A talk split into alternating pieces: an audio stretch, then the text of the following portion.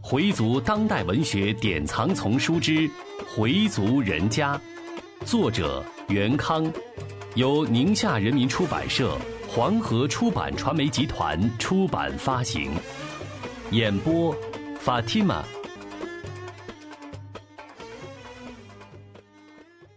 第六十八集，重要是参悟。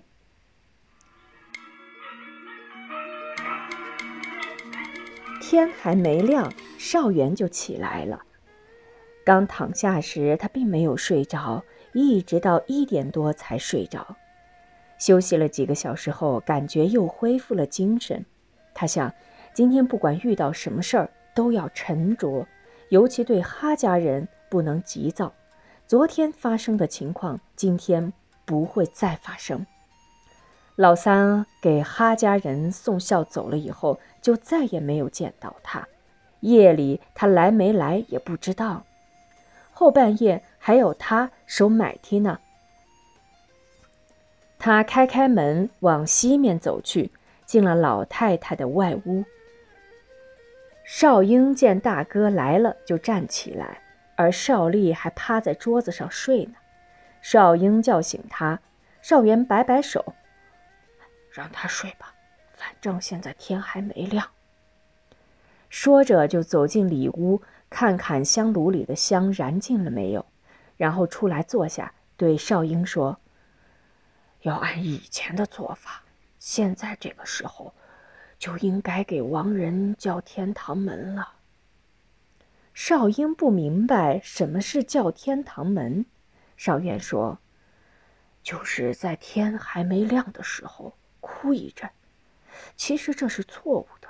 人已无常，卢哈就被取命天仙带走了，到复活日接受真主的审判，要过索拉特桥。这桥是架在火域之上的，细如牛毛，快如利刀。升入天堂的就从桥上过去，坠入火域的就从桥上掉下来。谁进天堂，谁入火域。由真主来决定，不是自己决定的，所以啊，我们再怎么给亡人叫天堂门，也是没用的。这些都不是穆斯林的做法，伊斯兰教义上是没有的。少英说：“这些我都不懂，幸亏这里边没有哈家的人在，要是他们在，一定得让咱们给妈叫天堂门了。”可不是，他们讲的都是以前的规矩，但这些在伊斯兰教教义上都没有依据。现在啊，我们就要按规矩办。天快亮了，我去叫佩东起来。说着就出去了。少英叫醒了少丽，少元叫醒了佩东，里屋春秀他们娘儿几个也起来了。丁宝香问丈夫。没给哈老太太叫天堂门吧？少元说：“没叫，咱们不兴那个。”少元对大家说：“没冲洗的都到清真寺里洗个大净，时间很紧，咱们得抓紧点儿。”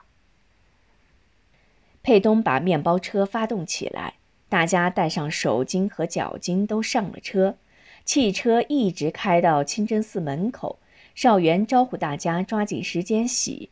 少英是第一次在这里冲洗，因为正值严冬，水房里虽然生着大炉子，但是还是不太暖和。他一直不知道怎样冲洗，母亲以前好像教过他，但那已是很早的事了。他早就把怎样冲洗给忘得一干二净了。许多回族人都和少英差不多，把冲洗和洗澡。混淆起来，好在一个人一个格子，谁也看不见谁，自己怎么洗，别人也看不见。南水房那边有少元在提醒着头一次来冲洗的人，冲洗前要举意，这是为去掉身心的污秽而做的大净，先净下，再漱口呛鼻，顺序别颠倒了。然后他也洗了大净。佩东洗完就去发动车，大家都随着车回去了。少元要离绑不大才回家。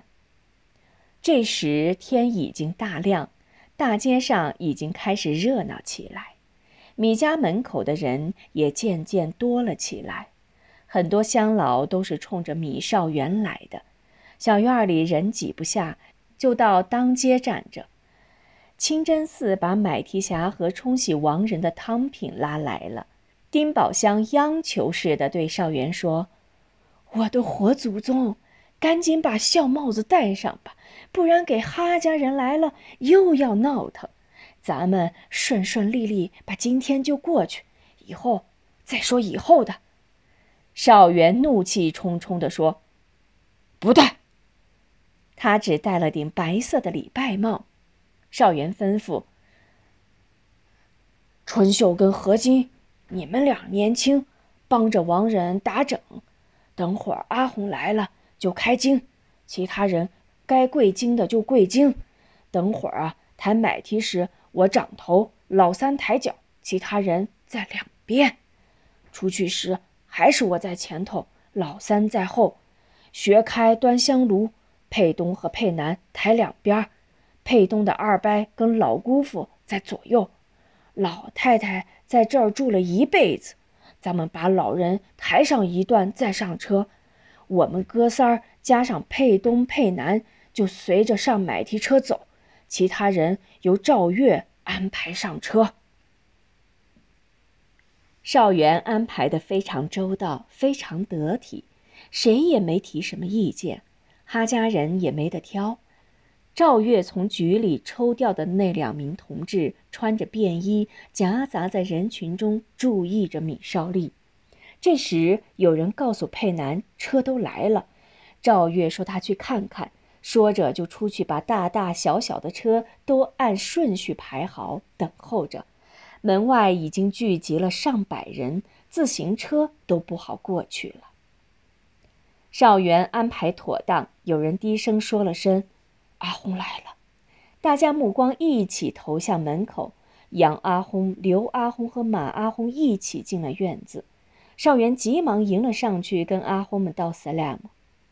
跟经常去礼拜的乡老们不同，院子里这些不常去清真寺的人都在用一种怪怪的生疏的目光看着阿红。阿訇在回民心目中是最具权威的、最受尊崇的人。除了经常去清真寺礼拜的乡老，其他人都觉得自己和阿訇之间有种距离。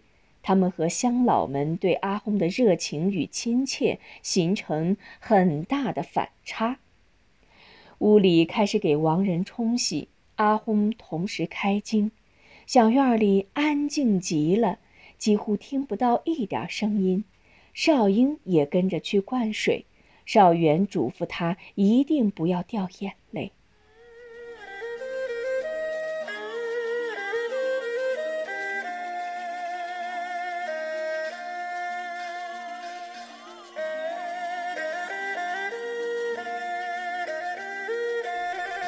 时间好像过得很慢很慢。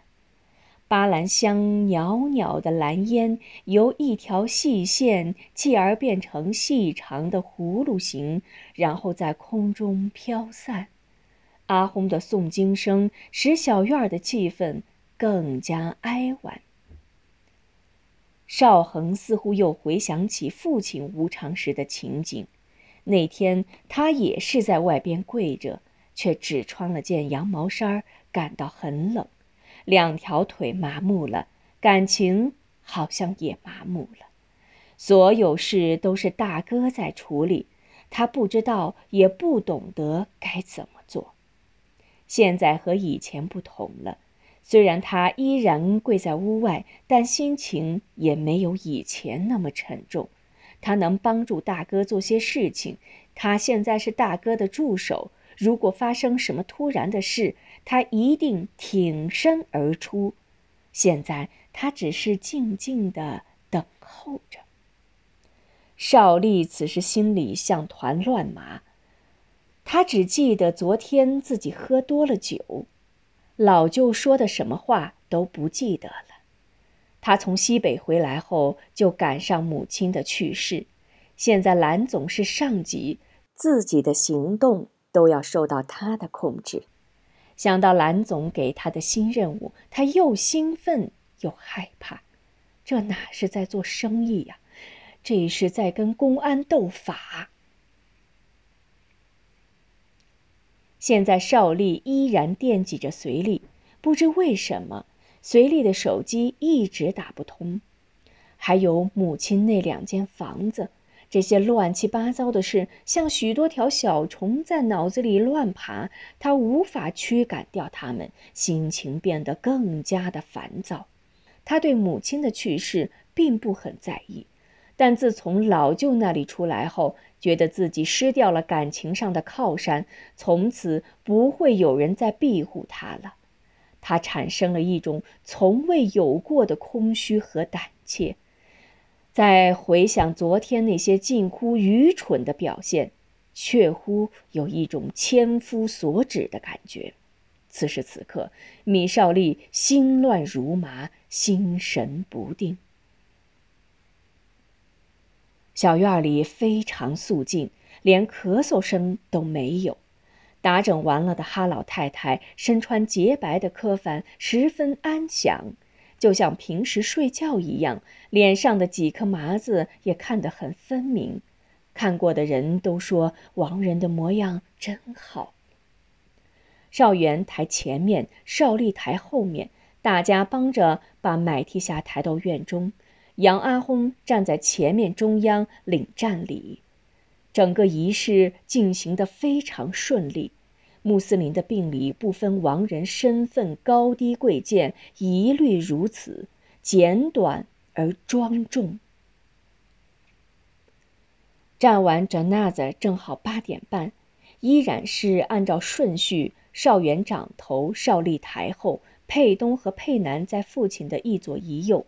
佩东小声对父亲说：“您扶着底下就行了。”我们俩用力，他们抬起来后，少元果然用不着使劲儿。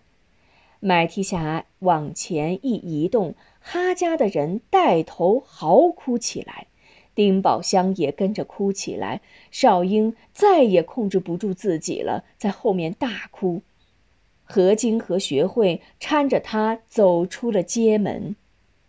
按照少元的安排，要给老人抬出胡同，再上车。少元的步子很慢，买梯后面是长长的一队人，西亭胡同的人都站满了，有送买梯的，也有不少看热闹的。路口的交通为之中断。少英紧跟在少丽的后面，她的哭声让人心碎，她的声音嘶哑了，但还在哭。旁边搀扶他的学会也忍不住跟着哭，边哭边劝：“姑奶奶，您别哭了，您别哭了。”男人中只有佩东掉了泪。买提被抬上了一辆白色的金杯车，这是政府拨给清真寺专用为回民殡葬服务的买提车。少英站在买提车后，死活不肯离开，大声呼唤着，嚎哭着：“母亲这一去，就不会再回来了。”大家好歹把少英拉上了车，学会扶着姑奶奶坐在后面，菲菲坐在前面，陪楚江开车。佩南下了车，帮助赵月指挥大家快上车，因为大街上已经堵了不少车。两辆大轿车已经坐满了，幸亏佩南又找了一辆，哈家的人都上了后来的这辆车。汽车启动了，最前面是少元他们坐的买提车，接着是十来辆小车，后面是中型马自达和两辆大轿车。这么一个庞大的队伍，让少英感到一点欣慰。哈家人坐在车上也无话可说。虽然他们是今天掐着点儿来的，但并没有耽误事儿。哈家大舅没头没脑的来了一句：“要我说，等亡人一入了土，咱们就回去。”哈惠德道：“干什么呀？便宜他们一顿饭？不能便宜了他们，回去吃，不吃白不吃。你不吃，他们也不知你情。吃，甩开腮帮子吃。”汽车开到了卢景回民公墓，佩东等五六个年轻些的男人把买提匣抬上半山坡，打开了买提匣。众人也一起来到坟坑前面，向西跪下。少元兄弟三人跪在坑前，几位阿訇到了，他们面朝西跪下，其他人也都在阿訇身后跪下。阿訇开始念下土经，向真主祈求饶恕这个亡人。山坡上静静的，微微有点风。远处的山被烟雾笼罩着，看不清轮廓。佩东他们几个打开匣盖，把亡人抬到土坑边上。行买梯的师傅跳到两米多深的坑中，吩咐上面的人：“两头用劲儿绷直，用力啊！”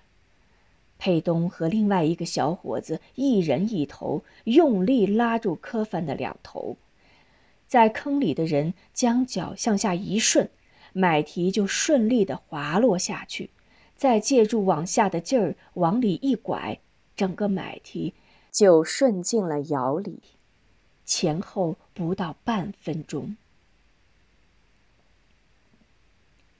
下面的人喊。要看的就下来看。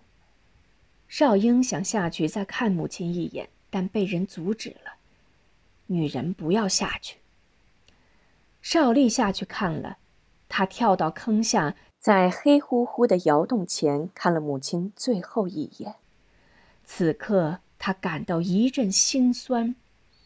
假如佩金在，他也应该下来看看奶奶的。奶奶最疼的就是他了。他抹了一把泪，然后把一大袋子香料均匀地撒在窑洞里。少丽上来后，在底下的师傅就用一块水泥板挡在一米多长的窑洞前，外面再码上砖，他才上来。接着是大家一起铲土填坑。少元接过铁锹铲土，刚铲了几下，少英就把铁锹接了过去。少英铲了几下，铁锹就让佩东接过去铲了。铁锹到了佩东他们手里，就加快了速度。不一会儿的功夫，坑就填满了。几个男人上去采石，再堆起一个长方形的坟头。少英想到从此再也看不到母亲了，他和母亲已经是两个世界的人了。泪水便止不住的往下流，少元上来劝他：“在坟地可不许再哭了。”少英这才止住了哭。送买提的人们开始给自己家亲人游坟了，人们看到在自己亲人的坟前又密密麻麻的堆起了上千个坟头，无不感慨。春天。少元他们来这里的时候，老太太身体还很好，甚至还想跟大家一起给老头游游坟。现在他也入土了。人在顿崖上的时间是多么短暂啊！谁知道自己什么时候会离开这个世界呢？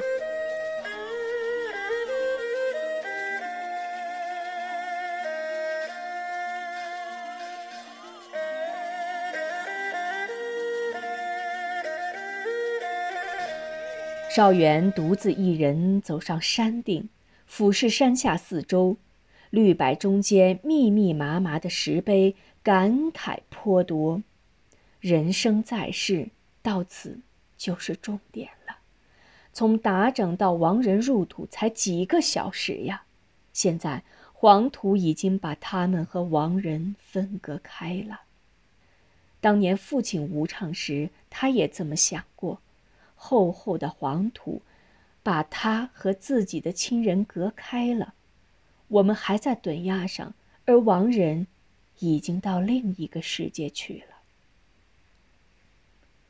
人的出生是可以预测的，而死亡是任何人都无法预测的。作为一个回民，什么时候归真，只有真主清楚。再了不起的人物，也无法预料自己哪一天会死掉。人，是这样的更替着：一批人从孩童到青年，再从青年到中年，然后到老年，最后死亡。而另一批人又出生了，有点像一个转动的模型水车，水车把下面的水提升上来，到了一定的高度再倒掉，水又回到池中，如此循环往复，周而复始。人在水车上的时间只是短短的一瞬，这正是《古兰经》上讲的：“我们来之真主。”我们归之真主的深邃含义啊！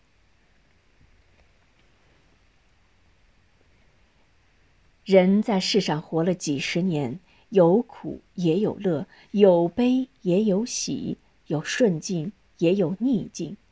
人的一生中，真主不断的给人以启迪，给人以警示，让人们去参悟。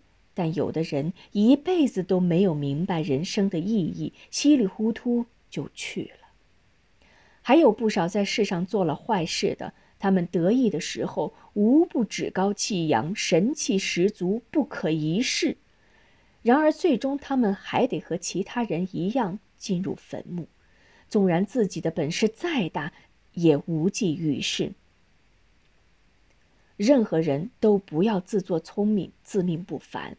与整个宇宙相比，一个人是极其渺小的；能对世界产生很大影响的人是极少极少的，多数都是芸芸众生。假如真主给了你财富，你就应该把它用到正道上去造福人民；如果真主没有给你财富，给了你智慧，你也要用智慧去造福人类。贫穷。并不低人一等。假如真主既没有给你财富，也没有给你智慧，你就是一个普普通通的人，那你就应该做一个本分的人，不要有什么过分的要求，不要走邪门歪道。总之，不管你是哪一种人，作为一个回民，你心里都必须虔诚的跪拜真主，敬畏真主。少元想。我们来送买提，来游坟地，能有所参悟是非常重要的。少元每来一次坟地，都要想许多。他不是个思想家，但他明白一个道理：人生不易，珍重自己，珍惜时间，完成一个穆斯林必须完成的功课。上下级之间，夫妻之间，父子之间，兄弟姐妹之间。亲友之间都要真诚友善，体谅对方，善解人意，与人方便，不要总是同族争斗，你死我活。过去就是如此，斗来斗去的，谁是最终的胜利者呢？没有谁是胜利者，都是两败俱伤。望着满山遍野的一座座坟茔，一块块高低错落的墓碑，少元发现，越是新近埋的坟，越显得气派。亡人的后代们真是不惜金钱呢，精心修建坟墓，墓碑越建越高，坟头也都用大理石砌成。这些违背伊斯兰教教规的行为，无人制止，而且仿效者日益增多。我们穆斯林是提倡速葬、简葬的呀，且反对死后铺张的，怎么会越来越汉族化了呢？他感到，作为一个穆斯林，应该有责任站出来给他们讲讲，怎么做才是对的，怎么做是错的。他一定要想办法向这些不懂规矩的回族做宣传，这是他的义务。只是做个独善其身的牧民是远远不够的。站在半山坡上，少元抚今思昔，他觉得自己的后半生比前半生活得更有意义，因为有了奋斗的目标，有了前进的方向。他在不断的努力学习，完善自我。他觉得自己不仅要做一个虔诚的信士，还要做一个捍卫伊斯兰的斗士。他要和一切违背教义的思想和行为斗争。当然，这种斗争不应简单的理解为吵架，而是要去说理，要以理服人。尽管哈加对他的大逆不孝气愤万分，但他并不恼怒。他们是因为无知才这样跟他吵闹的，应该想办法让他们明辨是非。一味的跟他们对着干是错误的，也是愚蠢的。但他知道。这种工作做起来十分艰难。少丽独自一人站在坟头中间，他似乎在想什么，两眼直勾勾地看着母亲的坟头。少元没有打扰他，心想：“少丽呀，你也应该好好想想了。你本来是可以做一个本分的回族企业家的，但你走了歪道。”你对不起刚刚入土的亲生母亲，你对不起死去的，也对不起活着的人。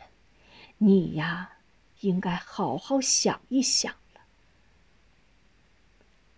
不远处还有几双眼睛在注视着发呆的米少利。回族人家，作者袁康，演播法蒂玛。